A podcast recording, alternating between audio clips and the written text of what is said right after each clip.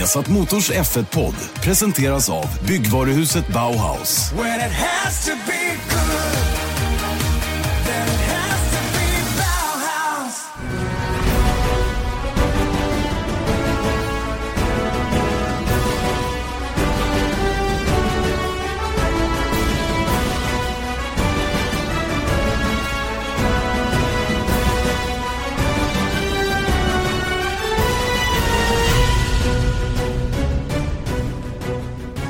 Mycket välkomna då till eh, Formel 1-podden. Vi har satt Motors Formel 1-podd inför eh, omstarten av Formel 1-VM 2018. Janne Blomqvist, Erik Stenborg. Det är en stor dag idag. Vi tittar på varandra live. Vi sitter i ett konferensrum på Viasat. Ja, visst. Konferensrummet Zacke, döpt efter Göran Zachrisson, Vacker golfkommentator. bild på golfkommentatorn bakom ryggen till nummer två bilder. Precis. Så att det här känns ju oerhört ehm, eh, hedersamt. Ståndsmässigt. Mycket, mycket. Men du, eh, jag vet inte när vi gjorde en podd när vi såg varandra sist. Nej, inte jag heller. Rent fysiskt, vi eh, intill varandra. Nej, det måste vara eh, Typ eh, Bahrain alltså. Något sånt. Bahrain kan det vara ja. Stämmer. När vi var där. Ja, det, ja, det har du rätt i. Mm. Du, eh, omstart säger jag utav Formel 1-VM. Eh, sommaruppehållet eh, eh, har alltså tagit slut. Eh, den så kallade shutdown Mm. som är då för teamen är avslutad och nu är det full fart på allting. Men det har inte varit så mycket sommaruppehåll eh, utanför fabrikerna så att säga. Nej, det har hänt mycket kan man säga. Nästan, det har hänt minst en stor sak varje vecka om man börjar med och dessutom så har vi tajmat det fel. Det har nästan hänt på tisdagar allting. Det var ju eh, först eh, Ricardo som gick till Renault, sen så Alonso lämnar F1, eh, Stroll, eh, Ja, Force India-affären. Ja, Mm. India-affären, Mm. allting. Nu kom ju Gasly igår, att Gasly ska ersätta eh, Ricardo i Red Bull, så det var ju bra. Ja. Det väl någonting, men sett till våran tur så kommer det någonting lite senare idag. Garanterat. Lance Stroll kör för Force India typ. Det kommer väl i eftermiddag då. Precis, och det sägs ju att han ska till Force India redan nu i helgen. Det Ja. inte sägs, men det finns rykten som säger det i Det är, det är rimligt att anta att något sånt kan vara på gång i alla fall eftersom pappan då, Lawrence Stroll, eh, tillsammans med ett antal andra kanadensiska finansmän Mm. har, har räddat teamet och det gör han ju inte för att La- Lance Stroll ska köra fältets sämsta bil. Nej. Han gör ju det tvärtom för att Lance Stroll ska få chansen att köra i en bättre bil. Ja, och sen så undrar jag så här, han äger ju teamet nu. Alltså han, jag vet inte hur betalningen och sånt där sett ut, men han har ju blivit godkänd av administratorn som hade hand om teamet, så jag förutsätter nu att han har redan nu någon form av kontroll över, det är inte Vijay längre. Nej, nej, nej, nej, han är Så- borta. Han försvann ju i och med att teamet gick i konkurs. Ja, Eh, och ehm, eh, det var ju därför man ville ju få bort honom. Det var ju en av anledningarna, anledningarna till Mm. att det blev som det blev. Och sen var det ju uppe för likvidation. Mm. Jag läste en intressant artikel av eh, Mark Hughes angående turerna som var där. Det var ju runt Hockenheim som det började dra ihop sig på riktigt allvar för teamet då där det fanns ett företag då som ville liksom stänga verksamheten och sälja ut det och, eh, och se till då att alla fick så mycket pengar som gick att utvinna ur det. Och, och därmed hade, hade Force Indias saga varit över helt och hållet. Och det var ju det här man ville undvika. Och det var ju därför Sergio Perez då gick, gick till domstol till High Court i London och fick teamet i konkurs istället. Och eh, under drivning istället av en advokatfirma. Mm. Och det är det jag menar att när han nu, så att jag menar att ryktena finns, jag vet inte om jag tror på dem riktigt, jag tycker att det känns som, vadå, ska han då hoppa över där till och sätta sig bredvid Perez i en bil som han aldrig har kört och sånt där, det känns ju lite riskfyllt på ett sätt. Men med tanke på att Stroll då äger teamet i någon form i alla fall redan nu, då skulle det kunna ske. Sen så, som sagt, man vet ju inte om, om det kommer ske Och nu det, det är till ett sånt maktspel som pågår också för att en, en bricka i det spelet är Esteban Ocon. Mm. Och han har ju stark backning från Toto Wolff som är en, en, en eh, high player i Formel 1 så att säga. Och när man läste just Mark Hughes artikel om hur spelet bakom kulisserna har gått. Eh, hur Wolff har jobbat stenhårt för att säkra vidare körning för Ocon till att börja med den här säsongen. För han inser ju också att risken är stor att Ocon får flytta på sig. Ja. För Perez sitter nämligen säkert, om jag har förstått det hela rätt. Ocon däremot är ju helt i händerna på vad Mercedes kan få till för någonting.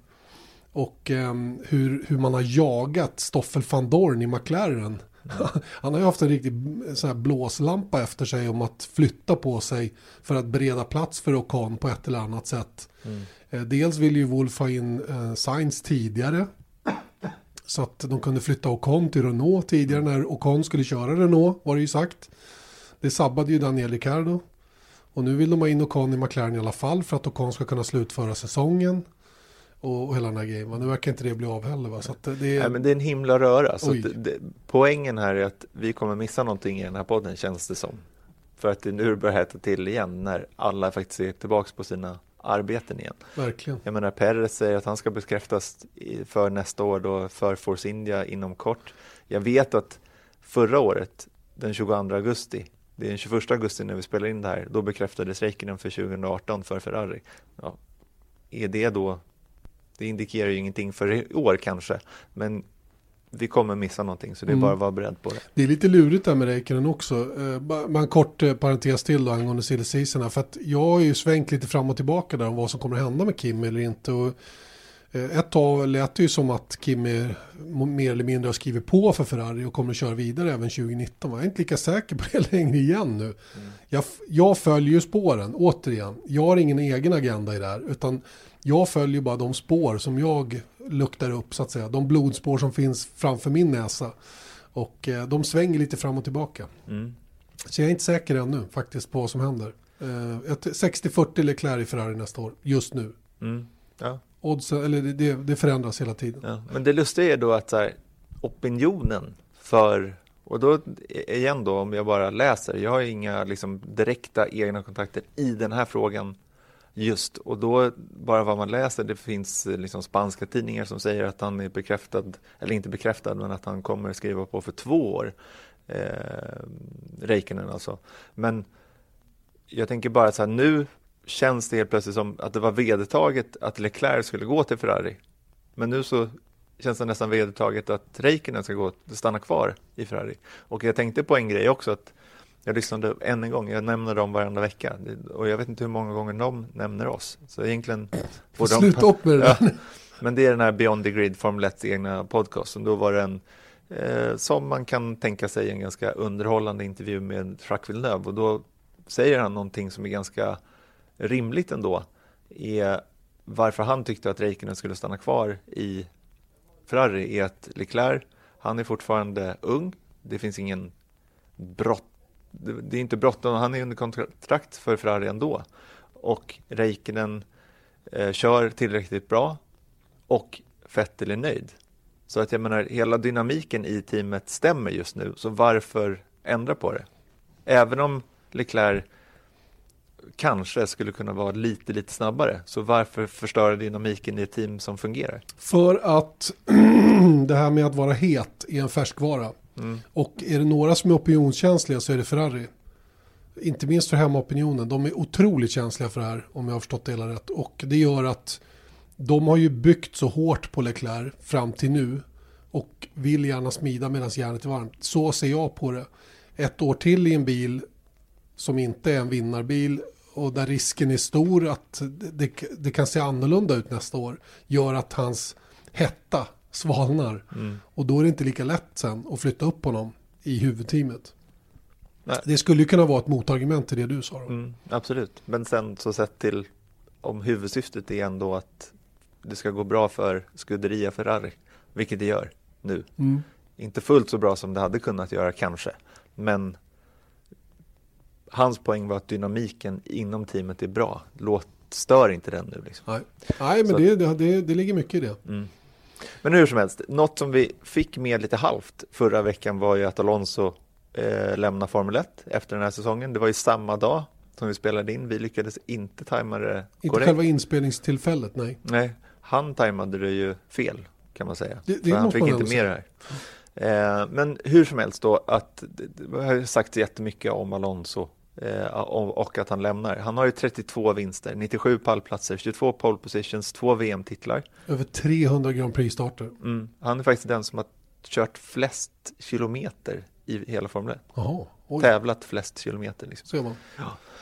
Men grejen är samtidigt att man skulle kunna säga att det är en ganska svalt CV med tanke på att han har kört i 18 år och sett till segrarna, de 32 stycken som vi nämnde. Han hade 15 av de segrarna redan 2006. Vilket betyder alltså på 12 år så har han lyckats skrapa ihop 17 stycken till. Mm. Det är ganska, Det är anmärkningsvärt. ja, speciellt då att han har tagit, eh, jag menar han har plockat ett par, tre stycken nästan varje år fram till 2013 och sen 2013 när han eh, gick över till McLaren. McLaren 2014. Ja, just det. 2014 gick han över till McLaren. Vänta, nej, nej, det gjorde han inte. Han körde för Ferrari då också, men då vann de ingenting. Så att han vann, eh, Nej, 2014 var ett svårt år för Ferrari. De hade ju Precis. ingen konkurrenskraftig motor och sådana grejer. Det var, var problem för oss. ja, hur som helst så har han inte vunnit ett lopp sedan 2013. Trots det har han då lyckats anses som en av de absolut bästa förarna i Formel 1 och i hela världen. Trots att han har det var länge sedan han presterade någonting på riktigt. Mm. Eh, och det finns ju naturligtvis förklaringar till det här då eftersom eh, materialet som man har är ju starkt avgörande till om man kan vara konkurrenskraft eller om man kan vinna saker och, och bättra på sitt CV. Och det är väl återigen, för det, för det tyckte jag var rätt anmärkningsvärt när man läste överallt om, om den här beslutet att sluta i Formel 1. Eller ta ett sabbatsår då, om vi ska säga så. Eh, eh, att han, han, han har inte uppnått ens i närheten av det han har kapacitet för. Nej. Det var ju den allmänna meningen. Och att han har varit lite för stark för sitt eget bästa. Tror jag. Eh, han, har ju, han har ju ett rykte om som har varit någon, tom- någon form av teamkiller. Eh, liksom där han är, där blir det knepigt helt enkelt när, han, när han figurerar på något sätt. Va? Och, ja, men eh, det sägs ju att han är svår att jobba med. mm, I form av att han, är, han vill ha, hund, det tror jag är att han vill ha 100% fokus på sig själv. och kontroll. Mm. Han vill ha kontroll på allt som sker. Och, han, och jag tror, för det var ju nämligen ett rykte som jag fick från ganska initierat håll i Ferrari.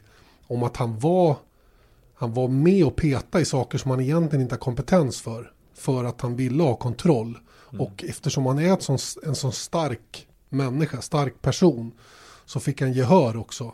Vilket störde mer än det hjälpte så att säga. Även om han kanske kände sig nöjd med att han fick vara med och, och hade koll på allting. Så var det kanske inte alltid han som skulle vara med och ta sådana beslut. Nej. Du förstår vad jag menar? Ja, absolut.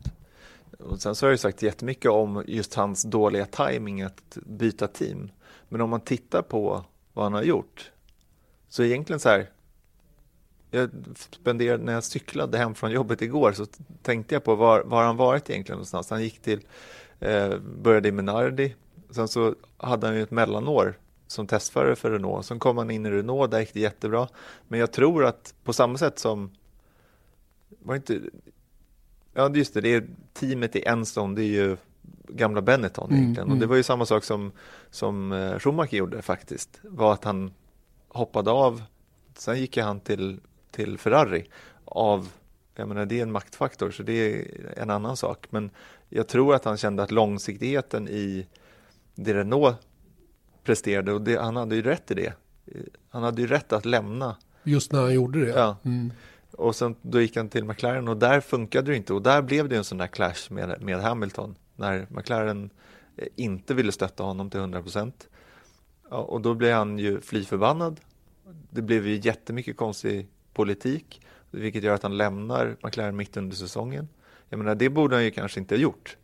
Hade han lyckats liksom Ja, han hade förmodligen sköta det politiska spelet lite bättre internt. Precis, och, det, och där har du ju, det, det är ju exakt det som jag nämnde tidigare, där har du ju det att, att inte, istället för att fokusera på att slå Hamilton bara, Ja, så, så blev, det, blev det en massa, vad ska jag kalla det, eh, störande moment som gjorde att dels att McLaren tappade VM-titeln som de egentligen hade ja. med antingen Fernando eller Lewis Hamilton det året och det gick till Kimi istället.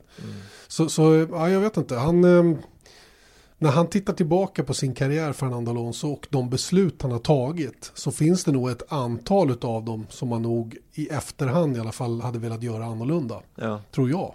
Jo, men det måste ju nästan vara så. Samtidigt, och det var lite min poäng från början här, var att man kan se varför han gjorde det. För att han kände väl då att ja, men nu har han satt sig i en situation i McLaren så att nu måste han lämna. Det fanns ju bara Renault att gå till då. Och det var ju en mellansteg för att sen hamna någon annanstans. Vilket sen blev då Ferrari. Så håller han på med Ferrari och känner då och, och att lämna Ferrari, det var ju andra stora misstaget egentligen. Jag menar med facit i hand. Sen så fanns det ju, jag menar han hade säkert blivit inpräntad av McLaren och Honda, att det här är toppen grejer liksom. Självklart. Men, men, eh, så det är klart att man kan bli lurad, men det är de två, jag menar alla hans flyttar har inte varit fel. Inte, Rent igen, principiellt. inte egentligen. Nej. Nej, Nej. men det har ju blivit fel. Men jag tycker att det är två stycken som står ut och det är att han lämnade McLaren där han gjorde och satt den situationen som han gjorde i McLaren och i Ferrari. Vilket gör att det är inte bara det heller, att alla de här kri- alltså all kritik som han spottar ut sig gör ju också att han bränner broar. Mm. Det är ju stor skillnad på att sköta om sig själv och liksom, nej men nu ska jag gå någon annanstans. Man behöver inte bränna broarna där också. Jag menar att han skulle komma tillbaks till Ferrari likt Kimi. Kimi blev ju dåligt behandlad vad man förstår just när Alonso skulle ko- komma in. Så att han fick ju liksom mer eller mindre ombedd att lämna. Han köptes ju loss. Ja, Han fick ju ett helt år betalt av Ferrari för att inte köra. ja, och då, men han har ändå tillräckligt god relation med teamet så han kan komma tillbaks till Ferrari. Det är otänkbart Ja. i Alonsos fall. Och det är egentligen till något av toppteamen. Mm. Så som det har blivit. Mm. Vilket inte heller är någon, är någon önskvärd situation. Så vill han tillbaka till Formel 1, vilket han då säger att det inte är omöjligt i alla fall, så är det ju bara McLaren i stort sett. Mm. Vilket då känns som att då är det bara McLaren. Och McLaren kommer ju skäligen då inte kunna utmana om VM-titlar förrän tidigast 2021 när de ändrar reglementet för de är så pass långt efter. Uppenbarligen. Mm. Vilket gör då att är 37 nu. Det är om två och ett halvt år ungefär då som han skulle komma tillbaka till Ferrari. Det är samma år som han Till- fyller till 40. McLaren. Ja, just det. Till McLaren. Och då, samma år som han fyller 40 som sagt. Och jag menar sett till hur det har gått för andra som ska göra comebacker i Formel 1 har inte gått magiskt bra. Nej, tiden står inte still direkt i Formel 1. Så att, eh, och det, man tappar väldigt mycket genom att inte vara där. Mm. Så enkelt är det ju. Och, man, och sen är det ju, och det finns ju en fysisk sida av det också. Man blir äldre och ju äldre du blir, desto mer skrubbas den absoluta skärpan av. Mm. Det har vi också sett tydliga bevis på. Så att, eh, sen går det säkert att köra Formel 1 till man är 45, 47. Ja, Om man vill går. det. Ja. Det, det är nog inga konstigheter, men frågan är om man då eh, har det som krävs för att verkligen vinna. Ja, och sen så är det då om man ämnar komma tillbaka till Formel 1 så är det en risk för honom då att vara utanför. För att jag menar om man skulle gå till Indycar nu. Jag menar det skulle vara ett jättegrej för Indycar. Mm, och, men liksom vinner han inte de mästerskapen tre år i rad. Då är liksom hans Varumärke- stjärna kommer Exakt. dala också. Exakt, Det är visst är bara det så. så. det fungerar. Och det leder oss in lite grann på vad nästa steg för Fernando Alonso är. Och eh, allt pekar emot Indycar. Mm. eh, Indycar 2019. Och, och det- då väcktes en tanke efter kraschen i helgen som Robert Wickens råkade ut för. Mm. Allvarliga skador. Eh, rygg, eh, spine, alltså ryggradsskador, två brutna ben, en höger arm, punkterad lunga och någonting mer. Va? Han, han, han, är, han fick en ordentlig körare. Kenny Bräck-krasch. Mer eller mindre Mm. var det ju en, en kopia på det. Dan Weldon råkade ut för något liknande och Dan Weldon överlevde ju faktiskt inte. Eh, och eh, ja, man undrar ju lite grann hur sugen är Fernando Alonso då att ta steget över till Indycar sett till det som inträffade. Det kom väldigt olägligt i alla fall den här kraschen. För att riskfritt är det ju långt ifrån att åka på de här ovalerna. Och ju fortare det går desto större och allvarligare konsekvenser får ju krascherna. Och, och eh, det, det som han vill göra genom att köra Indycar det är ju att vinna Indy 500 som är också ett sånt där lopp där man kan skada sig väldigt illa. Fråga Hinchcliffe, Mm. James Hinch- Hinchcliffe som, som var nära att, att omkomma på grund av sina skador som han fick.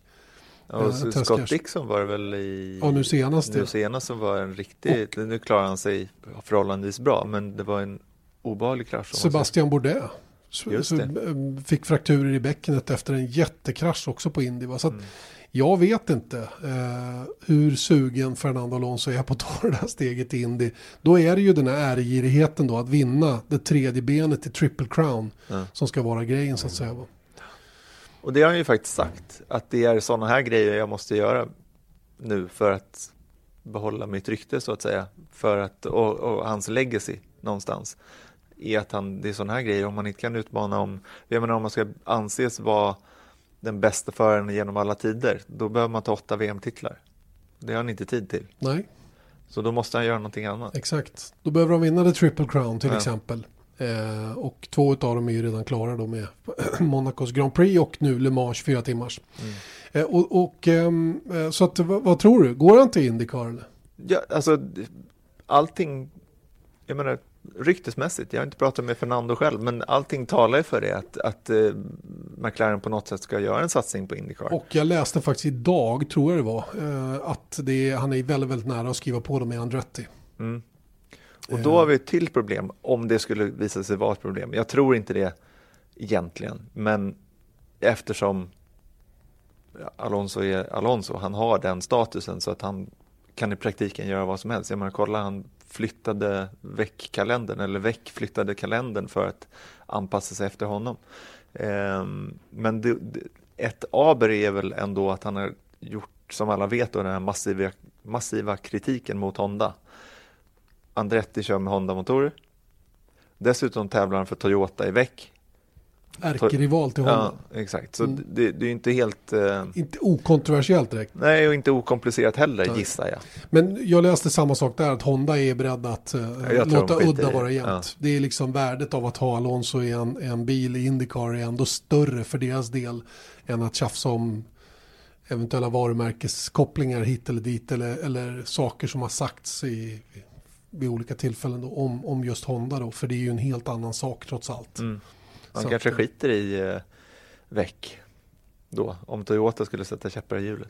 Det är mycket möjligt. Han, det är ju inget, inte så att han behöver det, för de har ju redan gett honom det han vill ha, Ja. nämligen Le Mans 24 timmars. Mm. Sen skulle han säkert gärna vilja bli världsmästare i sportvagnar också. Säkert, säkert. alla sådana grejer som kan bygga på CVt är, är bra för Fernando Alonso. Mm. Men sett till då anledningarna som han gav inför, vi har ju för övrigt sänt vårt första veckrace. Ja, Det var ju kul. Det var riktigt bra. Jag satt, inte fullt sex timmar, men jag satt nog i alla fall tre och en halv timme Mm. och kollade. Och Jag stack emellan med lite STCC faktiskt däremellan. ju, Ja, okej. Det var ju olika.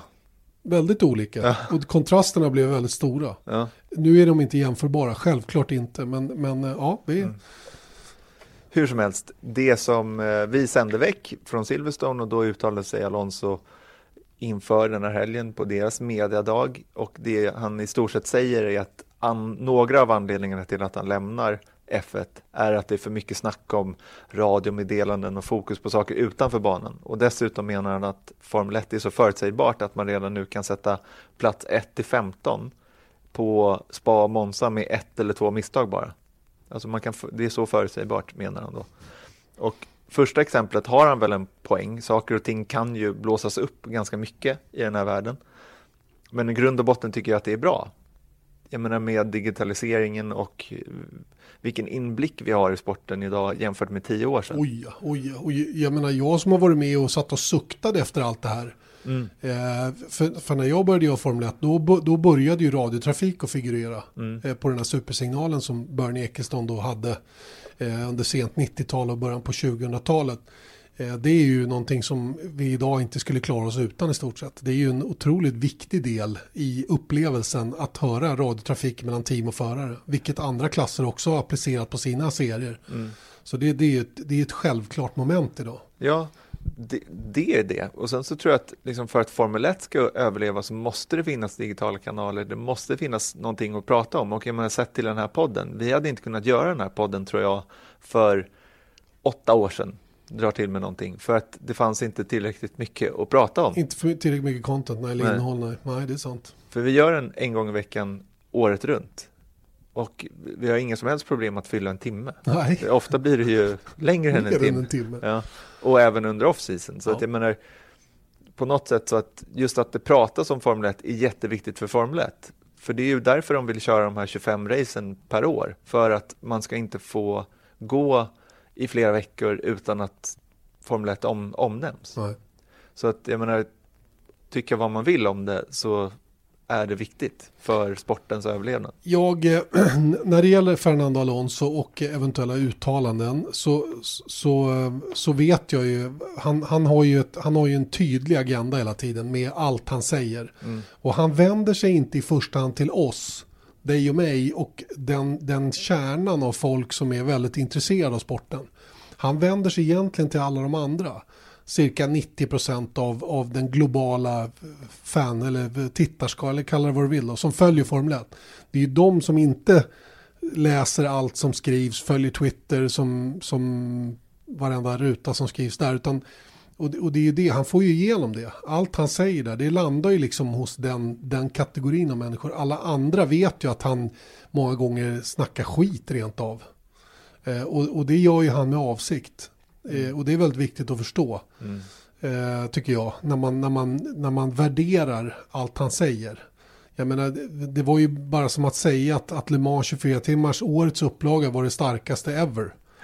Vilket alla som följer racing fattar att så är det inte. Titt, jag tittar ju på veckloppet, de, de ledde ju med två, tre varv på nolltid. Ja. Och sen åkte de ju bara och kontrollerade det där. Och det kändes ju att man även inom Toyota höll på att fibbla lite så han skulle få vinna. Nu vart de ju diskade bägge bilarna för att de inte höll sig till reglementet i slutänden.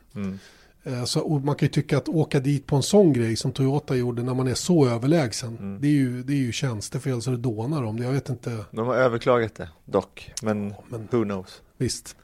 Eh, hur som helst, vi ska inte gå in på det som hände i veck, men, men det intressanta med Fernando Alonso, det, det, han säger mycket. Mm. Och han säger mycket med väldigt tydlig agenda hela tiden. Och ibland så sitter man och höjer ögonbrynen och tänker så, här, "Vad- hur tänker han nu liksom? Ja, Tror han det- att vi är dumma i huvudet? Ja. Eh, så. Ja, men jag menar, det är samma sak som det här med förutsägbarheten i Formel 1. Jag menar, det är jättemånga som har sagt det, så det är ingen ny tanke heller, men han hade nog inte haft den kritiken hade han suttit i Lewis Hamiltons Självklart position. inte. Självklart inte. Det är ju det som är så intressant med det. Mm. För det, är ju bara det, att, att inte han tycker att det händer någonting. Det är ju för att han aldrig är med och slåss om det. Nej. Eh, och han försöker lyfta fram sina prestationer utifrån de förutsättningar han har på ett sätt som är, är ganska coolt på ett sätt. Han är ju duktig på media management, får man ju ändå säga. Och med tanke på de rubriker som det blir hela tiden, trots att journalisterna i fråga vet att han är ute och surrar, så an, det är viktigt med de här soundbites, det är viktigt med citaten för att kreera intresse på Och det är det som är så konstigt då, att då blir han förbannad för att det inte går hans väg. Liksom. Mm. Så att, eh, så att jag menar, ja, jag vet inte. Han är en, han är, Ett unikum och fruktansvärt fascinerande människa att följa tycker jag. Jag tycker han är hur cool som helst på det sättet att han, han jobbar precis så som ingen annan har jobbat tidigare. nej. Och så otroligt målinriktat dessutom. Men du, Ska vi sätta 1 till 15 alltså? Ja, men det andra han säger då är ju att, vilken han också har en poäng, att det finns ju en förutsägbarhet. Är de här topp tre stallen, Ferrari, Mercedes och Red Bull. De, jag menar, det faktum att eh, fjärde teamet som just nu kanske är Renault, jag menar, de är ett varv efter. På vissa banor ja. Ja, men ofta så är det ju, det är inte ovanligt att i år så har de tre största stallen varvat fram till, till och med Renault. Mm. Och jag menar, det är någonting som, jag menar, den kritiken finns inte bara från Alonso och även från mig, så tycker jag att det är alldeles för stort avstånd. Samtidigt då förutsägbarheten att man kan sätta plats 1 till 15, varför inte plats 1 till 20 för övrigt, men det med ett eller två misstag, det är ju en klassexempel på det som du var inne på, att han, han säger saker som låter starkt och bra. Mm, Liksom. mm. Men nu tycker jag faktiskt att vi ska testa den här teorin. Okej. Så att Janne Blomqvist ska nu tippa, inte bara segrare och snabbaste varv och allting sånt där, utan han ska 1 till 15. 1 till 15. Och ska Okej. vi titta på det här nästa, Mm, mm. och du får ju max två fel. Mm. För annars... Annars och, och, och, och, nu ska vi inte hålla på och liksom göra det här från höften, utan vi, måste försöka och ge Alonsos teori en ärlig chans. Okej, jag gör det. Jag säger, jag säger att eh, Sebastian Vettel kommer att vinna. Ja, Eh, Lewis Hamilton blir tvåa. ja, Jag tror att Valtteri Bottas blir trea. ja, Kimi Räikkönen blir fyra. ja, Femma blir eh, Max Verstappen. ja. Sexa blir Daniel Ricciardo. Det här är förutsägbart. Det märker man ju. Helt och hållet. Mm. Eh, där bakom sen så tror jag att Nico Hülkenberg kommer att vara sjua. Ja, Jag tror att ehm, Sergio Perez kommer att vara åtta. japp. Sen är ju då frågan, men jag går- utgår ju då från den line-up som är nu, innan helgen. Mm. Ja, men, Och då tror jag att Esteban Ocon blir åtta. Ja, Carlos Sainz blir nia. japp. 11, ut, precis utanför poäng. Ja, är, är jag på tionde nu? Nej, du har eh, satt sign som 10. 10, okej. Eh, utanför poängen hamnar Fernando Alonso. På elfte. Mm. Tolva blir eh, Charles Leclerc. Trettonde Marcus Eriksson. 14, 15 kvar. Ingen Toro Rosso. Gasly och Hartley. Bra. Vilka är kvar då? Eh, båda Williams-förarna. Ja. Eh, båda Haas. Jaha, så har jag glömt. Mm. Herregud, jag måste revidera. Mm. Jag måste revidera. Ehm, jag tror att Haas kommer att vara mycket högre upp. Jag tror att Haas är 7-8. Förlåt. Och så hoppar alla andra ner. Okej, så då blir det Ricardo. Sexa. Magnusen sjua. Nu, nu gjorde du det svårt här. Ja, jag vet. Magnusen. Grosjean åtta. Ja, Hylkenberg nia. ja. Men det där får vi fixa till. Ja. Och Perez tia. Ja. Så utanför poäng. Ocon. Sainz, Alonso, Leclerc och Eriksson. Ja. Men eh, vi, vi reviderar det här lite snyggt. Vi lägger ut det här på Facebook-sidan tillsammans med eh, vår puff för det här avsnittet. Så ni kan gå in på facebook.com Tippa Eh, själva. ja, snedstreck F1-podden. Just det. ni Mycket bra. Mycket bra. Okej. eh, ja, det, det är lite så här. Det kommer lite snabbt på. Men, men eh, sådär. Mm. Så Så, kan det vara. Alltså, det, det är inte ett otänkbart scenario. Verkligen inte. Men Verkligen inte. om det här ska stämma då så får du max två fel. Mm. Det här är, Eriksson är ett fel. Han kommer att vara sexa. oj, wow. Nej, okej. Men eh, mer som ett exempel, ni får titta på det här på Facebook vad Jan har tagit dem. Just det. Då har vi lite mera silly season då för att Alonso lämnar och nu är det då klart att Carlos Sainz ersätter. Mm. Går Bra till val. McLaren. Bra val tycker jag. Eh, Bra val för Sainz. Ja, jag vet inte. Han hade väl inte så mycket att välja på tror jag. Nej. Toro Rosso Sainz- eller McLaren kanske? Vad sa du? Toro Rosso, att gå tillbaka till Toro Nej, Rosso? men det var inget alternativ. Jag tror att gå tillbaka till någonting Red Bull-liknande hade bara varit Red Bulls fabriksteam, annars inte överhuvudtaget. Absolut, men valet Ja. fanns där. Visst, Säkert. ja, vet inte om det gjorde det för hans del, ärligt talat. Nej, kanske inte. Jag tror inte det. Vet du. Jag, tror, jag tror att Red Bull var ett avslutat kapitel redan Mm. när han liksom tjurade på dem förra gången. Nu fick han ju vara kvar eftersom Red Bull måste se om sitt hus i, i, inom familjen även fast han gick till Renault. Men i praktiken så försvann han ur Red Bull redan då, tror jag. Mm. Vem tar Eh. andra bilen då? Jag tror att Stoffel van Dorn ligger väldigt, väldigt bra till att köra vidare eh, faktiskt med McLaren även 2019. Eh, han har varit otroligt hårt ansatt här, inte på banan utan utanför banan, Mm. utav eh, makter och mörka makter för hans del som har velat flytta bort honom. För jag tror att han i sitt kontrakt är ganska lätt att flytta på med tanke på hur dåligt det har gått för honom i år. Mm. Så att det hade inte varit något bekymmer egentligen om, om de hade liksom haft eh, den möjligheten så att Vad är säga. det frågan om här? Nu... Så, just det. Eh, och eh, därför så tror jag att, eh, men jag tror att Stoffel har ridit ur stormen. Mm. Jag tror att han är med även 2019. Eh, jag tror att Lando Norris då som är den, den förare som man i övrigt tror skulle kunna vara aktuell för McLaren nästa år. Jag tror att han hamnar i Toro Rosso nämligen, ihop med Brendan Hartley. Mm. För att eh, Lando Norris blir en, en förhandlingsvara för att få loss James Key.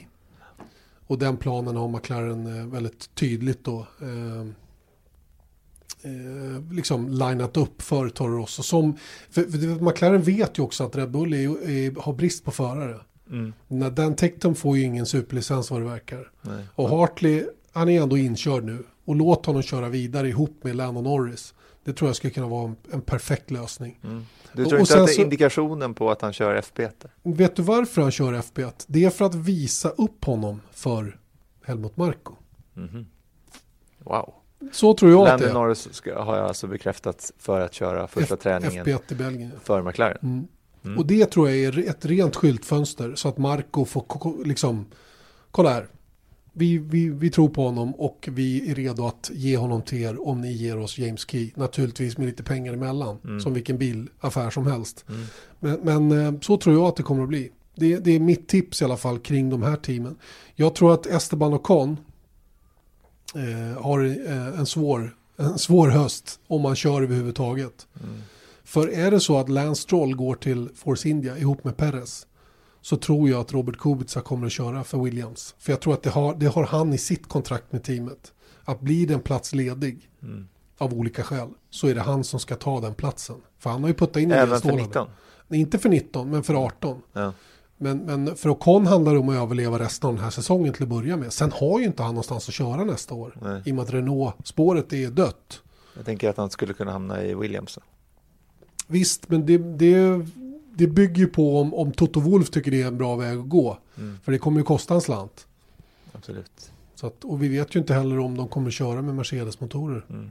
Nej, det, det, det, jag tycker det är, det är för svårt att prata om, om silly season. För det är för Just många nu, det, variabler. är för mycket liksom. spek, det blir för mycket spekulation fortfarande. För att, men, men eh, så här går tankarna i mitt huvud i alla fall. Mm. Om vi stannar vid McLaren och Sainz som är klar så tror jag som sagt att Stoffel kör vidare med honom nästa år. Mm. Och jag tror att Landon Norris kommer köra med Brennan Hartley Toro Rosso.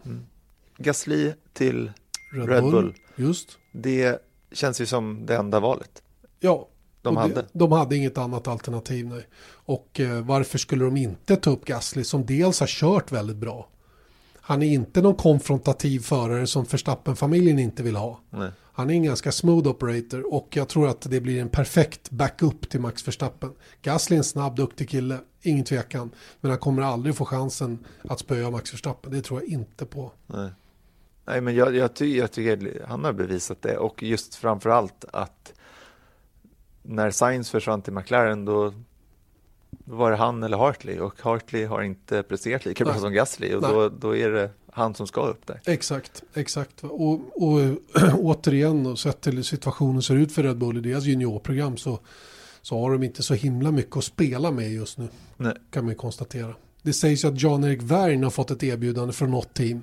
Mm, Formel E-mästaren. slog han tillbaka på. Ja, han, han, säger, han säger i alla fall att det inte är Red Bull. Ja, precis. Men Ungefär det så. finns tillräckligt många andra förare förutom en före detta Ja, som vill in. Exakt. Och bra exakt, val dessutom, exakt. så att jag tror att det blir svårt också.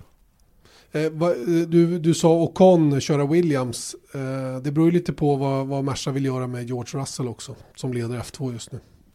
Det är sant. Nej, det är tufft. Ja, ser, det, alltså, det, det, det- är är otroligt. Och- Och jag tycker en sån som Ocon med den kapacitet han har. Åtminstone när han har bra material. Så, så är det ju liksom. Det där är ju så himla svårt att bedöma förare från förare till förare. Eftersom man aldrig ser dem i likvärdigt material. Nej. Och Ocon skulle ju se kanske väldigt slät ut i en Williams i år. Lika slät som, som Stroll och Sirotkin gör. Mm. Det har vi ingen aning om. Nej. Och hur, hur, liksom, hur bra är man då? Det är omöjligt att svara på. Så är det. Vi har satt Motors Formel 1-podd. Fortsätter Janne Blomqvist, Erik Stenborg. Vi har pratat massor om, eh, om, om silly season, om Fernando Alonso, om var alla ska ta vägen. Hoppas ni hänger med på alla turer. Jag, Och att ni fattar. jag gör inte det. Nej, nej, men och att ni förstår att vi sitter här och resonerar. Det är inte att vi talar om några sanningar på något sätt. Utan det är bara att försöka bygga lite små resonemang här. Låter som att du försöker komma undan. Nej, inte alls. Jag, jag står för det mesta jag säger oftast. För det mesta, Jag, brukar, oftast. jag ljuger trovärdigt. Ja. Så är det. Nu står eh, ett race för dörren. Spa Francorchamps, Belgiens Grand Prix. Just det. En av de mäktigaste banorna på kalendern. This is Paige, the co-host of Giggly Squad, and I want to tell you about a company that I've been loving, Olive and June. Olive and June gives you everything that you need for a salon quality manicure in one box. And if you break it down, it really comes out to $2 a manicure, which is absolutely insane. It's also so easy to get salon worthy nails at home with Olive and June. The difference between how your nails used to look when you did them yourself and now with the Manny system is a complete game changer. The best thing about Olive and June too is it's a quick dry, dries in about one minute, lasts for five days, and full coverage in up to one to two coats. Visit oliveandjune.com slash perfectmanny20 for 20% off your first system. That's oliveandjune.com slash perfectmanny20 for 20% off your first system. Say hello to a new era of mental health care. Cerebral is here to help you achieve your mental wellness goals with professional therapy and medication management support. 100% online. You'll experience the all new Cerebral Way, an innovative approach to mental wellness designed around you. You'll get a personalized treatment plan from a therapist, prescriber, or both in a safe and judgment free space. Your cerebral therapist or prescriber will outline a customized plan with clear milestones along the way so you can get to feeling your best. With Cerebral, you're not alone in your mental health journey. We're here to empower you to live a fulfilling life. So take that first step towards a brighter future and sign up today at cerebral.com slash podcast and use code ACAST to get 15% off your first month. Offer only valid on monthly plans. Other exclusions may apply. Offer ends July 31st, 2024. See site for details. Förra året så började jag mitt, min, mitt nya liv. Försökte förändra min kroppshydda lite grann. Och det gjorde jag ungefär till den här helgen. Så Mange och jag, våra fotograf, vi bestämde oss för att vi skulle gå promenader varje morgon. Så vi var ute och gick i dimman där ute i Robertville. Trevligt. Så, så gick vi 3-4 kilometer innan frukost.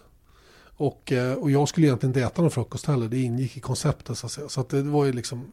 Och sen så gick vi dessutom banan och jag höll ju på att dö. Ja, den är fruktansvärt jobbig att bara gå. ja. Men förstår, då förstår ni också hur, vilken dålig fysisk status jag var i då på den tiden. Och är väl inte jättemycket bättre nu, men lite mindre i alla fall. Men den är kuperad och sju kilometer lång. Verkligen. Ändå, så det är ändå, det är inte en, eh, gå runt på en parkeringsplats direkt. Liksom. Absolut inte. Och det är en av de coolaste banorna på hela kalendern. Och Mm. man kan ju undra vad det här ställer för krav på däcken som ska köras den här helgen. Och vem är bättre att fråga än Mario Isola som är Pirelli Motorsports-chef. Pirelli Race Preview. Pirelli. Power is nothing without control. Next race coming up is uh, the one in Belgium, in Spa. One of the, the toughest tracks, I guess, on the tires. It is. That's why we have uh, nominated medium soft and super soft because we believe that ultra soft is a bit too aggressive for the circuit. A high, very high energy is going, very high load, especially if you consider the compression in Rouge Lyon. Uh, but there are a lot of corners that are very severe on tires, Pouhon, Blanchimont. So it's um, an interesting circuit, very long uh, with a bit of everything lateral energy, traction, braking, and the tire is uh, stressed at a very high, high level. Um, you chose the, the the hard tire for Silverstone, but not the hard tire for Spa. I, I see them sort of similar in terms of stressing the tires. Yeah, but uh, consider also that when we make the selection, we don't consider just the circuit layout, but also the asphalt characteristics. And uh, in this respect, Spa is a bit less aggressive than Silverstone. I have to say that Silverstone now, with the new surface, is not aggressive as- as it was in the past. So we have also to consider that for the next year. But uh, Spa usually is less aggressive than uh, Silverstone in terms of tarmac, but the layout is putting high energy on the tires. Is it uh, sort of front or rear limited? It seems to be front limited, uh, the Spa track. Uh, yeah, it is usually it is front limited because it's more on the latter on the fast corners rather than pure traction. Uh, but uh, again, if you try to protect uh, the front uh, because it is front limited and you overstress the rear too much, you have to pay attention that then the traction becomes the the issue or the reason why you lose performance. Uh, And with the super soft, considering that is one step softer than last year, uh, we are quite aggressive. Last year, if you remember in Spa, we took the decision to be quite aggressive with the selection and uh, uh, if I remember we went there with soft super and ultra soft so this year we are in line with the previous selection that gave a two-stop race. And uh, we also have to consider that the rain tires may be used in Belgium because of the, the, the always very special weather. Yeah, it is, and we have to consider that because of the uphill, downhill you have in Spa, uh, you can have some part of the circuits with standing water, some parts that are drying quick, quickly, and also the the circuit is so long that uh, it's not unusual that you have a, a sector that is wet and a sector that is dry. So it's a very hard job for the tires, for the, especially for the wetted intermediate tires, and uh, sometimes it's also difficult for the driver to uh, take the, the right decision. It's hard to find crossover sort of between intermediate and slick tire. That's uh, the key. Uh, sometime, uh, sometime in Spa because you can have easily part of the race that is uh, wet and part of the race that is dry. So to assess the right number for the crossover is uh, very important to to have a good performance during the race. In intermediate and slick tire. That's uh, the key. Uh, sometime, uh, sometime in Spa because you can have easily part of the race that is uh, wet and part of the race that is dry. So to assess the right number for the crossover is uh, very important to to have a good performance during the race. Mario Isola där alltså om däckvalen som gjorde den här helgen. Inte något jättekontroversiellt egentligen. Eh, De har rätt bra koll på läget har vi ju sett hela säsongen. Det har inte varit kris någon gång. Ja, vi hade blisterproblemen då i, i Österrike men i övrigt så har det varit ganska lugnt. Och ser man till väderprognoserna så kanske det blir mest de gröna och blåa däcken. Mm, det känns som det faktiskt och det är inte alls ovanligt. Och när det sägs bli regn på spa, då blir det väl regn. Oftast. Ja, för när det, när det sägs att det inte ska bli regn så blir det regn i alla fall. Ja, Så det här borde ju betyda att det kommer regna. är det regn? Ja, precis. Står det regn på prognosen då är det ganska säkert. 80-90% har jag läst. Mm. Eh, risk för regn både lördag och söndag. Och eh, det kan säkert bli lite skvätt på fredagen också. Mm. Och Sen är det den här timingfrågan att det kan ju komma lite när som helst då och det är ju för långt fram för att kunna förutse rent exakt. Men om man säger en sak, vi håller på att förbereda ett litet regnreportage eller regninslag. Så det säger väl någonting i alla fall att man kan räkna med det på i belgiska Ardennerna. Har du något starkt minne ifrån, eh, ifrån Belgien och, och Spa Oh ja, oh ja. Mm. Det, det, jag tror att jag berättade det här tidigare, men det, det är så bra så att jag kan ta upp det igen. Det var nämligen så att vi är på väg till banan, jag, Janne, nej, Eje och Magnus. Vi, eh, i min bil. i, för att Janne och Eje har kört ner och tagit med sig sina cyklar och, och håller på. Vilket gör att då har vi Jannes eh, Audi A4 Allroad. På den här vägen från där vi alltid bor till banan så är det som liksom vad är det? Det är inte fartgupp utan det är hastighetsbegränsningar så det blir som en liksom, liten chikan. Mm, I, det är vänster, höger, vänster. just det. Och under den här helgen då så kommer man på att det här kan man, om vi siktar rätt, så kan vi köra rakt.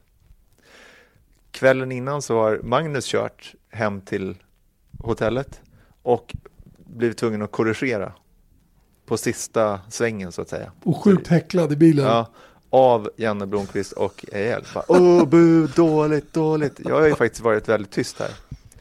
Och nu på väg till banan, det här var väl fredag? Nej, det var nog lördag. Va- Var det lördag? Ja, Ja, det jag var tror det. att- jag ja, tror det att det var var kris. lördag. Det var Ja. kris.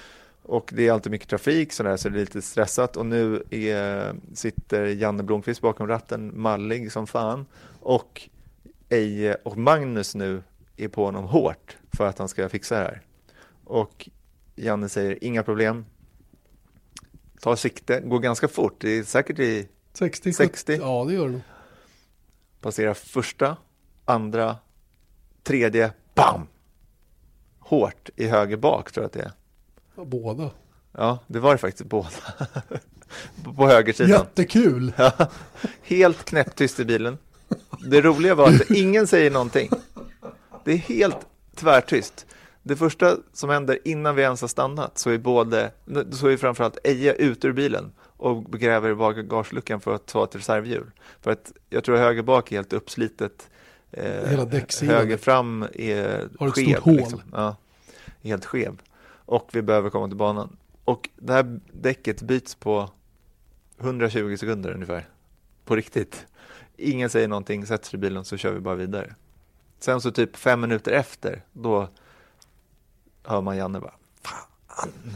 Så här under i skägget liksom.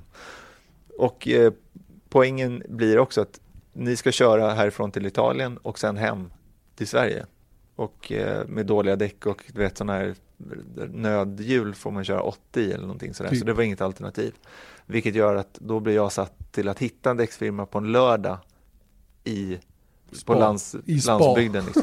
Inte helt lätt. Men jag gör det så att jag missar i stort sett hela lördagen för jag sitter på däcksverkstaden och, eh, och byter däck medan ni håller på att kommentera. Just det. Jag vet inte om det är ett bra minne, men det är ett minne. Det är ett starkt minne. Ja. Och jag får ju obehagskänslor när du berättar om det. Den, den där tystnaden i bilen direkt efter det här har hänt. Mm. Jag har aldrig varit med om något liknande. Nej, det var verkligen så här. För alla började också räkna på att okej, nu kan vi missa eh, sändningar här.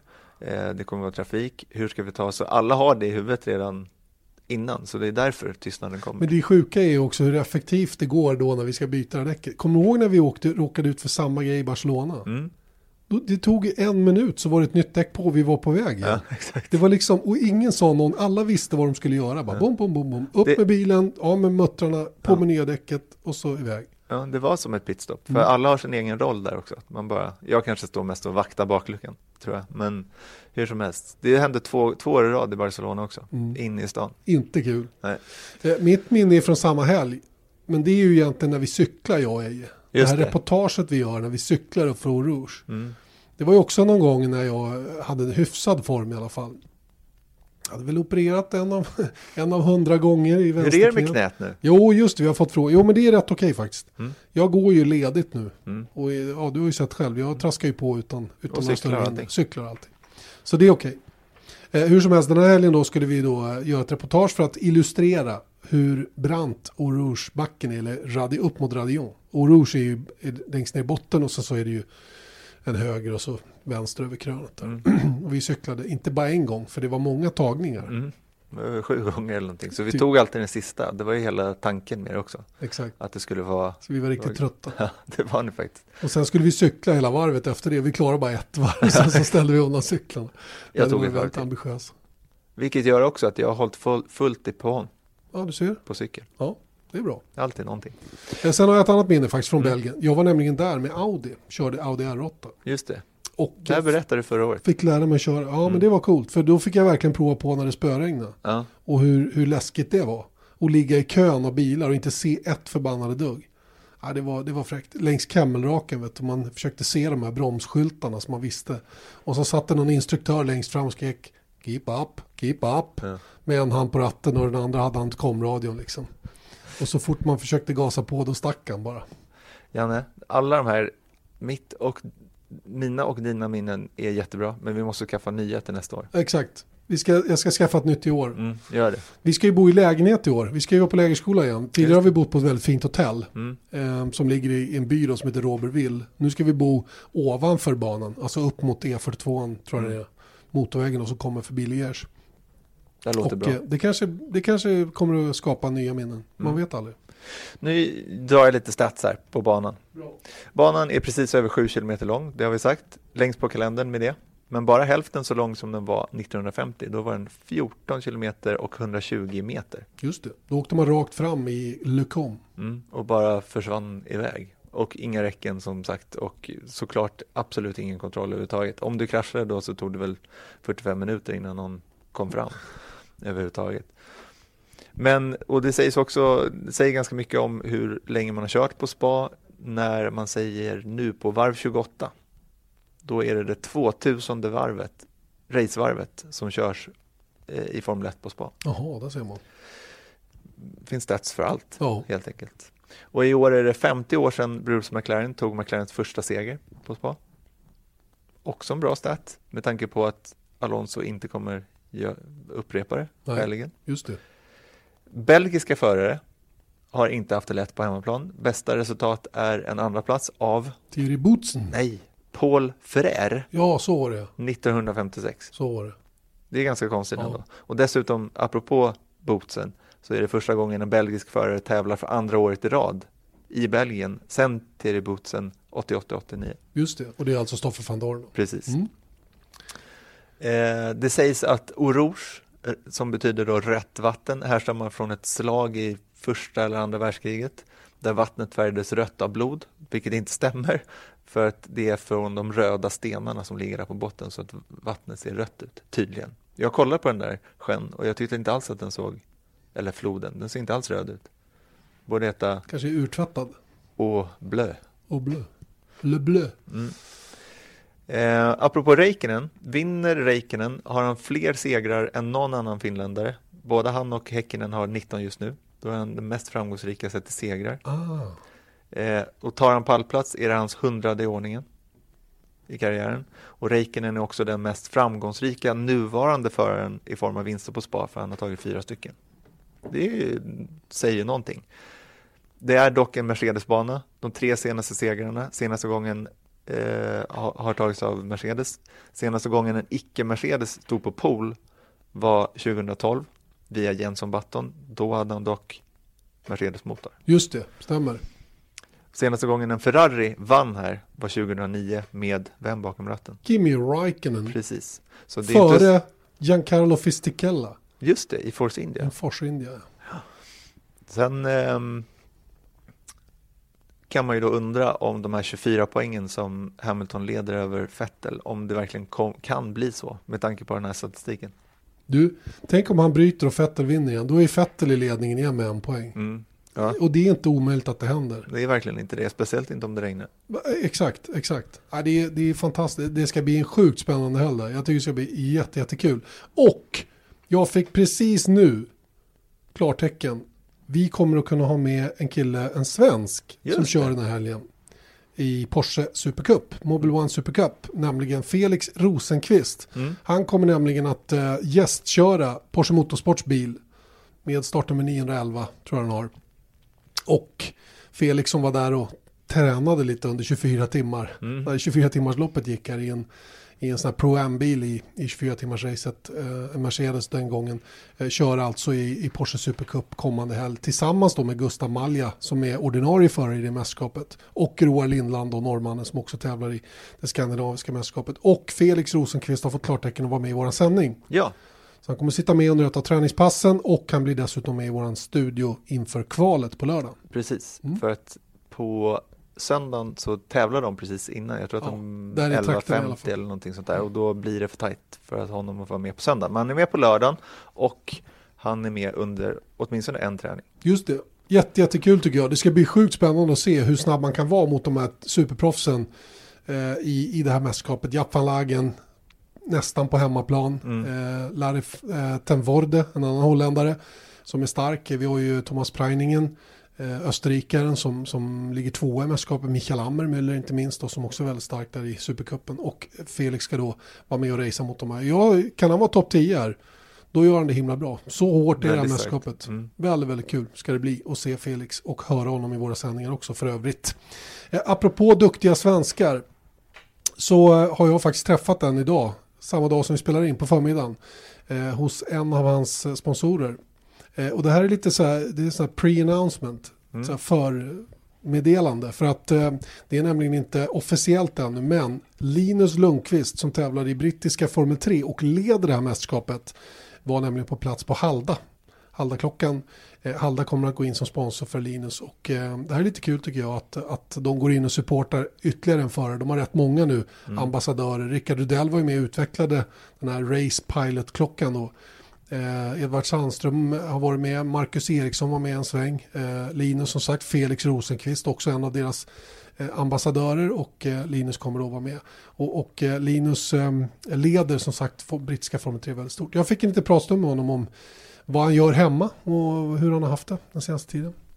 En gång i helgen så fanns det finbesök hemma på svenska racerbanor, nämligen Linus Lundqvist till vardags i brittiska Formel 3. Eh, du fick chansen att åka gästbilen hos Porsche i Porsche Carrera Cup Scandinavia och är kvar i Stockholm ett tag till. Eh, vad händer? Är du hemma och säger hej? Vi är på, hos en av dina sponsorer, nämligen Halda, klockföretaget Halda, eh, som supportar dig lite grann då och du är hemma och säger hej antar jag. Ja, precis, det stämmer bra. Det, vi har ju ett litet sommaruppehåll i eh, ja, det mästerskap som jag kör i, brittiska Formel 3.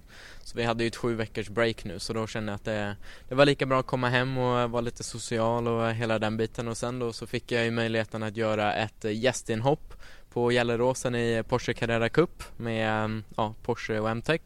Så det, det var jäkla spännande och det var svårt att säga nej till det. Um, så ja, kommer precis hem från det och nu eh, ja, åker jag faktiskt iväg till Norge eh, under veckan och ska ta min första semestervecka. Och sen så åker jag ner till England igen och ja, börjar testa. Så racerförare har semester alltså? Lite grann i alla fall? ja, lite grann. Jag tror det blir första veckan på ja, hela året som jag faktiskt tar ut en riktig semester. Annars har det alltid varit lite jobb. Men som sagt, ja, jag ska inte klaga, herregud. Jag lever ju min dröm så det, jag har inget dumt att säga alls. Du, alla kanske inte vet vem Linus Lundqvist är. Ska vi få en kort presentation? Vem, vem du är och var du kommer ifrån och vad du har gjort och vad du gör nu? Ja, så mitt namn är Linus Lundqvist. Eh, jag är 19 år gammal, född och uppvuxen här i Stockholm. Började tävla i gokart när jag var 7 år gammal och sen efter det så tog jag steget upp till formelbil 2015 Tävlade där hemma i Sverige 2015-2016 Lyckades bli eh, ja, nordiska mästare 2016 i Sveriges enda formelbilsklass och sen då tog vi steget ut internationellt så körde brittiska Formel 4 förra året. Och eh, nu kör vi då brittiska Formel 3 Det är väl, ja, vem jag är mycket av det eftersom mitt liv är med e-racing. Eh, och brittiska Formel 3 eh, avviker lite grann från, från det europeiska Formel 3-mästerskapet. Ska vi, ska vi försöka reda ut vad det är som skiljer de här två biltyperna åt? Ja, precis. Det är ju först och främst två helt olika mästerskap och sen även två helt olika bilar.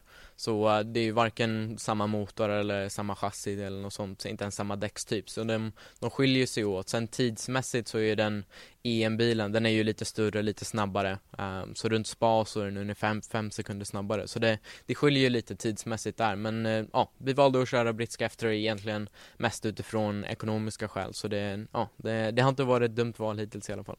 Men det är ett stort steg att gå från Formel 4 till den här brittiska Formel 3-bilen trots att det i grunden är samma bil men ni har mer effekt i Formel 3-varianten.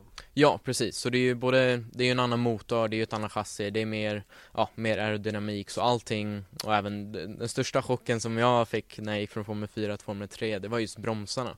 Det, det var liksom som natt och dag. Jag kommer ihåg första, första gången jag kom till en stor liksom bromspunkt. Man, eh, man hade ju liksom känslan från Formel 4-bilen och så kom man till efter det. Nacken bara hängde sen i handskyddet för man var inte alls beredd på det. Så det, det var den här första liksom chocken som kom. Men sen så är den, den är ju bättre på alla plan och eh, ja, det, ju så snabbare det går desto roligare är det. Och roligt är det ju också för att det går väldigt, väldigt bra i år. Du har ju haft en fantastisk säsong så här långt och, och leder ju mästerskapet stort nu med, med, vad är det, två helger kvar att köra. Ja, det stämmer bra. Kan du, kan du säga det igen? Nej, det, det har varit en helt, helt magisk säsong. Det är nästan lite svårt att liksom tänka tillbaka på vad, vad som har hänt under säsongen. Det, allting har gått så fort och jag ska inte ljuga, det är nästan lite över förväntan. Jag menar, vi är trots allt rookies nu i F3. Så um, vi visste att kunde vi vara med och slåss om pallplatser i början och kanske någon vinst i slutet av året, då skulle vi ändå vara nöjda. Men vi började med att ta, ja, första, första racet för året så började vi med att vinna det. Så det, det satte ju lite standard liksom utöver det. Eh, men sen, sen har vi ju bara försökt följa upp det och jag tycker både jag och teamet som jag kör för då, Double A Racing, vi, vi har fungerat kanon ihop och det, nu gäller det bara att bita i de sista två helgerna. Men mästerskapet går nästan inte att förlora va? Sett till den ledning du har och det lilla som är kvar att köra.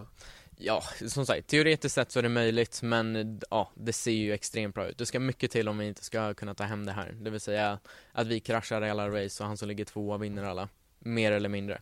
Men som sagt, man, man ska nog aldrig ta ut någonting i förskott men ja, oavsett så har det varit en underbar säsong. Så får vi se sen. Det, finns ju ett litet tidmästerskap där också där priset är en sits i Daytona 24 timmar så förhoppningsvis så kanske det blir någon, någon liten USA-tripp där i slutet av januari. Vad är det för typ av bil då i Daytona? Är det en prototyp eller en GT-bil? Nej, det stämmer bra. Det är prototypbil så det är med LMP2 eh, Ehm, ett LMP2-team där som, eh, som man eh, ger sig in i. Så det, det vore ju hur coolt som helst. Så det är ju då Sunoco Challenge heter det mästerskapet. Ehm, som, ja, vinnaren får då en sits i, i eh, det, eller, ja, den, den tävlingen. Så det, det vore ju en riktigt jäkla cool bonus. En cool grej att göra sådär på vintern när man inte har något annat att göra, eller hur? Exakt, bara för att hålla sig i trims här. Så äh, nej men det, det har varit kul. Det, mm, som sagt, nu, nu gjorde jag Porsche-inhoppet så nu har jag fått sensationen att köra med tak för första gången. Så jag tänkte, ja men om, om det nu blir Daytona så vet man i alla fall hur det är att köra med tak. Så jag tänker, jag förebygger liksom där. Mycket bra idé. Eh, är det några prispengar i det här mästerskapet du kör i så tillvida att du har någonting som du kan ta med dig till, till nästa års budget då? För jag antar att du redan nu jobbar ganska hårt på att säkra upp den.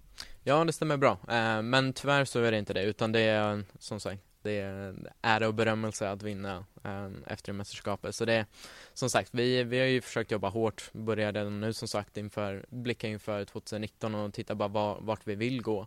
Um, sen så är det som sagt mycket av en, en budgetsport som man försöker jobba hårt där. Det är väl därför jag är hemma liksom nu under de här breaken och försöker få, få ihop allting. Men eh, som sagt, det ser ljust ut och förhoppningsvis om vi kan komma iväg med en titel så hjälper ju det såklart att kunna hitta budgeten.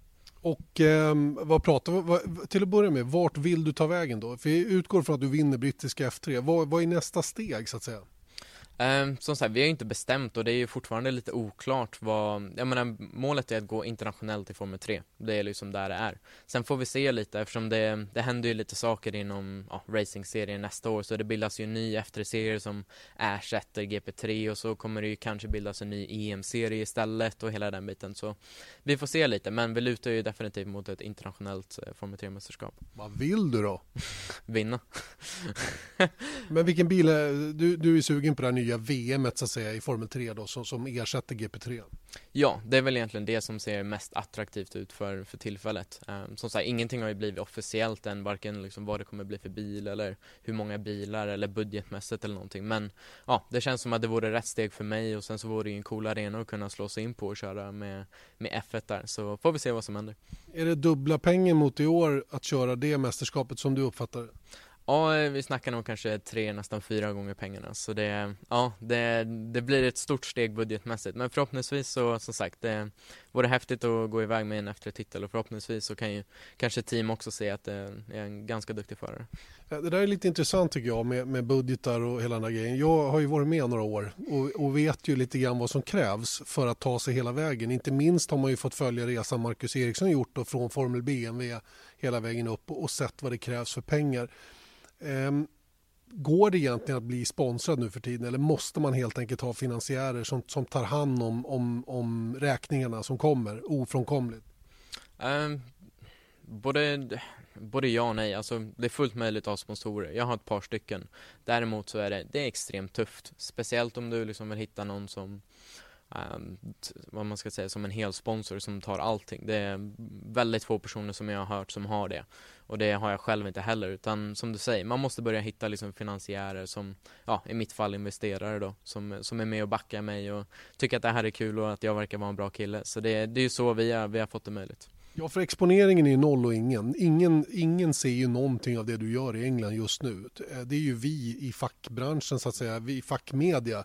Vi vet ju vad du gör och hela den grejen. Men det är svårt att nå ut till den breda, att bli ett household name i Sverige, så att säga, när man inte är på den allra högsta nivån. Ja, precis. Och det är, det är det som blir det svåra. För jag menar, det, sporten som den ser ut idag, som den alltid har gjort, det, du behöver ju pengar för att nå den högsta nivån, där du liksom egentligen kan börja få tillbaka grejer. Men ja, för att liksom nå dit så måste du ändå betala det igenom. Så det, det går inte liksom att försöka bara ta sig dit på resultat eller att eh, liksom hur snabb du är. Tyvärr så ser liksom sporten ut så. Jag menar, jag skulle älska om man kunde liksom komma till F1 bara på resultat men man behöver någon form av backning för att kunna visa resultat. Så det, det har ju blivit en del av sporten och jag, ja, jag har ju försökt bara vända det till någonting positivt och se det som en utmaning istället att, ja, det är en av få sporter som inte bara kräver att du måste vara bäst på själva sporten i sig utan du måste även vara den bästa businessmannen du kan vara av banan.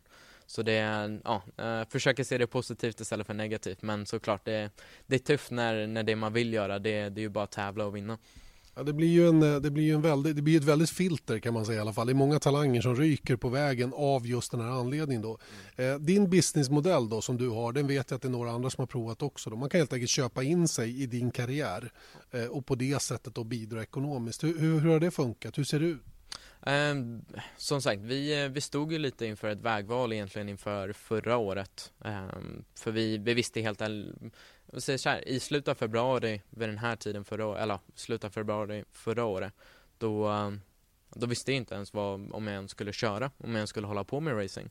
Så det, men då lyckligtvis så stötte vi på några som kunde vara med och backa mig då ehm, och eh, jag lyckades köra det här mästerskapet och nu har det gått väldigt bra. Så nu är vi ute i lite mer god tid och förhoppningsvis med ja, lite bättre resultat i ryggen så kanske det kan gå, ja, kanske man kan ta det här sista klivet och upp till något internationellt F3-mästerskap. Men det, det är jättetufft. Jag menar, det, ja, oavsett, det känns som att oavsett hur mycket liksom, tid du lägger ner på det, det, det kommer alltid finnas saker som du vill förbättra. Du kommer alltid liksom, ja, få många, du kommer definitivt få många, många mer nej än vad du får ja. Um hur säljer du dig då? Vad säger du? Vad är argumentet? Varför ska man köpa in sig i Linus Lundqvists racingkarriär? Ja, det är en, en väldigt bra fråga. Jag svarar med motfråga, varför inte? Om du älskar racing och eh, ja, sen så är det ju så, det, det bygger ju också liksom på relationer och så vidare, att man äh, börjar känna varandra. Förhoppningsvis så, ja, kanske man tycker att jag är en bra kille och så om man tycker om racing och vill vara med och titta på äh, lite F3-race då tror jag att det här är ett ganska bra, ett bra sätt att vara med och få andas racing på ja, vad man ska säga, på insidan. För det, det är ju den delen man liksom kan, kan erbjuda också. Jag menar, det, vi kan ju verkligen ge en rå bild utav hur racingen ser ut idag och det tror jag många uppskattar också. Så eh, ja, det är, väl, det är väl det jag har att säga. Eh, hur viktigt är det att ha en sån som Marcus Eriksson och Felix Rosenqvist som, som också är en, en, en riktigt stor stjärna just nu då på den internationella racinghimlen så att säga. Hur viktigt är de att, att de är där för din del? Ehm, jag tror egentligen som helhet så är det alltid viktigt att kunna ha någon svensk som är med där uppe, som Marcus i F1 och så har du Felix i Formel E och även Ted som vann världsmästerskapet där förra året. Det, jag, tror, jag tror allt det ger egentligen bara mer uppmärksamhet, både i svensk media, vilket underlättar om du ska gå till, ja, vad man ska säga, lokala företag i Stockholm och hela den biten så kan de ha ett hum om vilka svenska racingstjärnor det är och hela den biten. Men sen om man tittar internationellt så är det alltid kul att ha liksom, dels några att se upp till och även några att snacka med och kanske få lite tips här och var och den biten. Så det, ja, det, det är kul att se de svenska flaggorna där ute. Eh, Det här är ju trots allt en Formel 1-podd. Eh, Hur ser du på det mästerskapet och utveckling som Formel 1 har tagit? Till att börja med, hur tycker du att årets, årets VM har varit? Eh, svårt att säga någonting annat än att det har varit jäkligt spännande. Det, det känns som att den här säsongen jag ska inte säga att den kan gå hur som helst utan det ser ut att bli två huvudspelare. Vi får väl se Ja, det, jag, jag tycker ändå de här två senaste åren har varit jäkligt kul med både Vettel och Hamilton har verkligen gått head to head. Så får vi se lite nu i år då eh, om eh, Vettel kan hålla undan sina misstag för i mina ögon så ser han lite starkare ut för tillfället. Sen får vi se då hur det blir nu efter sommaruppehållet. Eh, jag tror det kan vara, en, det är alltid liksom en liten vad man ska säga, en breaking point i alla mästerskap just efter sommaruppehållen när man går in i andra halvan att ja, ska det börja gå åt andra hållet eller ska det fortsätta som det har gått nu? Men eh, som sagt, man, man följer det med glädje. Många av racen har ju varit bra. Sen så är det ju alltid liksom race som är så här, ah, okej, det här kanske inte var det bästa, men eh, jag tycker säsongen har varit spännande hittills. Nästan lika spännande som vår säsong. Exakt. Eh, Du var ju själv på Silverstone vet jag och, och kollade Formel 1-loppet där. Hur- hur upplever du det när man är där och ser bilarna på riktigt?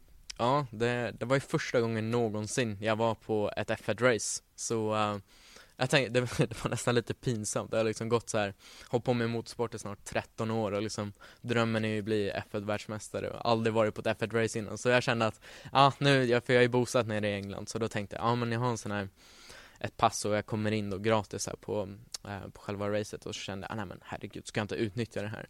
Så då var jag där eh, alla dagar, så det, det var spännande. Det, det var en jäkla cool upplevelse. Sen så är det ju så att England är ju väldigt speciellt, de har ju passionerade fans, så det, jag tror det var bara under race day så var det ju, vad var det, 130-140 tusen personer som var där, så det, det var rätt coolt att gå runt liksom på banan och titta på alla och det jag blev så fascinerad för jag stod då i ingången in till Maggots and Beckett och bilarna är ju där, det, det går inte att sätta ord på vilka jäkla krafter de liksom går igenom där. Det, det är riktigt mäktigt att se och sen för jag har ju också tävlat där um, och då känner man så här, ja man tyckte efter bilen gick fort genom det partiet men det var ju ingenting gentemot F1-bilarna. Men det jag tyckte var, som var så fascinerande det var att bokstavligen så i över 50 varv, så varje gång Lewis Hamilton passerade så var det minst 50 pers där jag stod som började liksom ställa sig upp och applådera och skrika varje gång han åkte förbi. Varje varv. Det, det visar just den här liksom passionen och vilken egentligen stjärna Hamilton är där i Storbritannien. Det, det var coolt att se och jag menar det, det var ju lite så här, shit om ja, 15 år, kan det där vara jag liksom? Det, Jag ska ta fram det här klippet då när det väl händer. när du åker in varvet efter att ha vunnit Storbritanniens Grand Prix i en Formel 1-bil inför eh, 150 000 åskådare. Då ska jag ta fram det här och så ska vi prata om det igen. ja du, du, eh, det hade jag mer än gärna gjort alltså, för det Ja som sagt, det är ju drömmen så får man ju se om det, det kommer gå i uppfyllelse Men eh, det, det gav lite perspektiv också hur stort Formel 1 är och vilken vilken stor impact det har. Så det, det var mäktigt, riktigt mäktigt. Cool. Vi har ju till och med varit så kritiska så vi sagt att bilarna nästan är för bra. Eh, inte minst då på Silverstone där flera av kurvorna som tidigare var lite på marginalen är easy flat och det är ju det är ju inte riktigt så man vill att det ska vara. Det ska ju vara lite mer kanske av en balansgång än vad det har varit. Ja, och eh, jag kan bara relatera lite själv för om man, som vi pratade om innan, jag kör ju då brittiska Formel 3 mot EM Formel 3 så är det ju olika bilar. Och det är mer eller mindre exakt samma där. Så EM-bilarna, då har du typ så här klassiska kurvor som Cops och hela Maggots och Beckets, eller första Maggots då. Och sen även typ Pouon på Spa. Det kan liksom vara så här easy flat.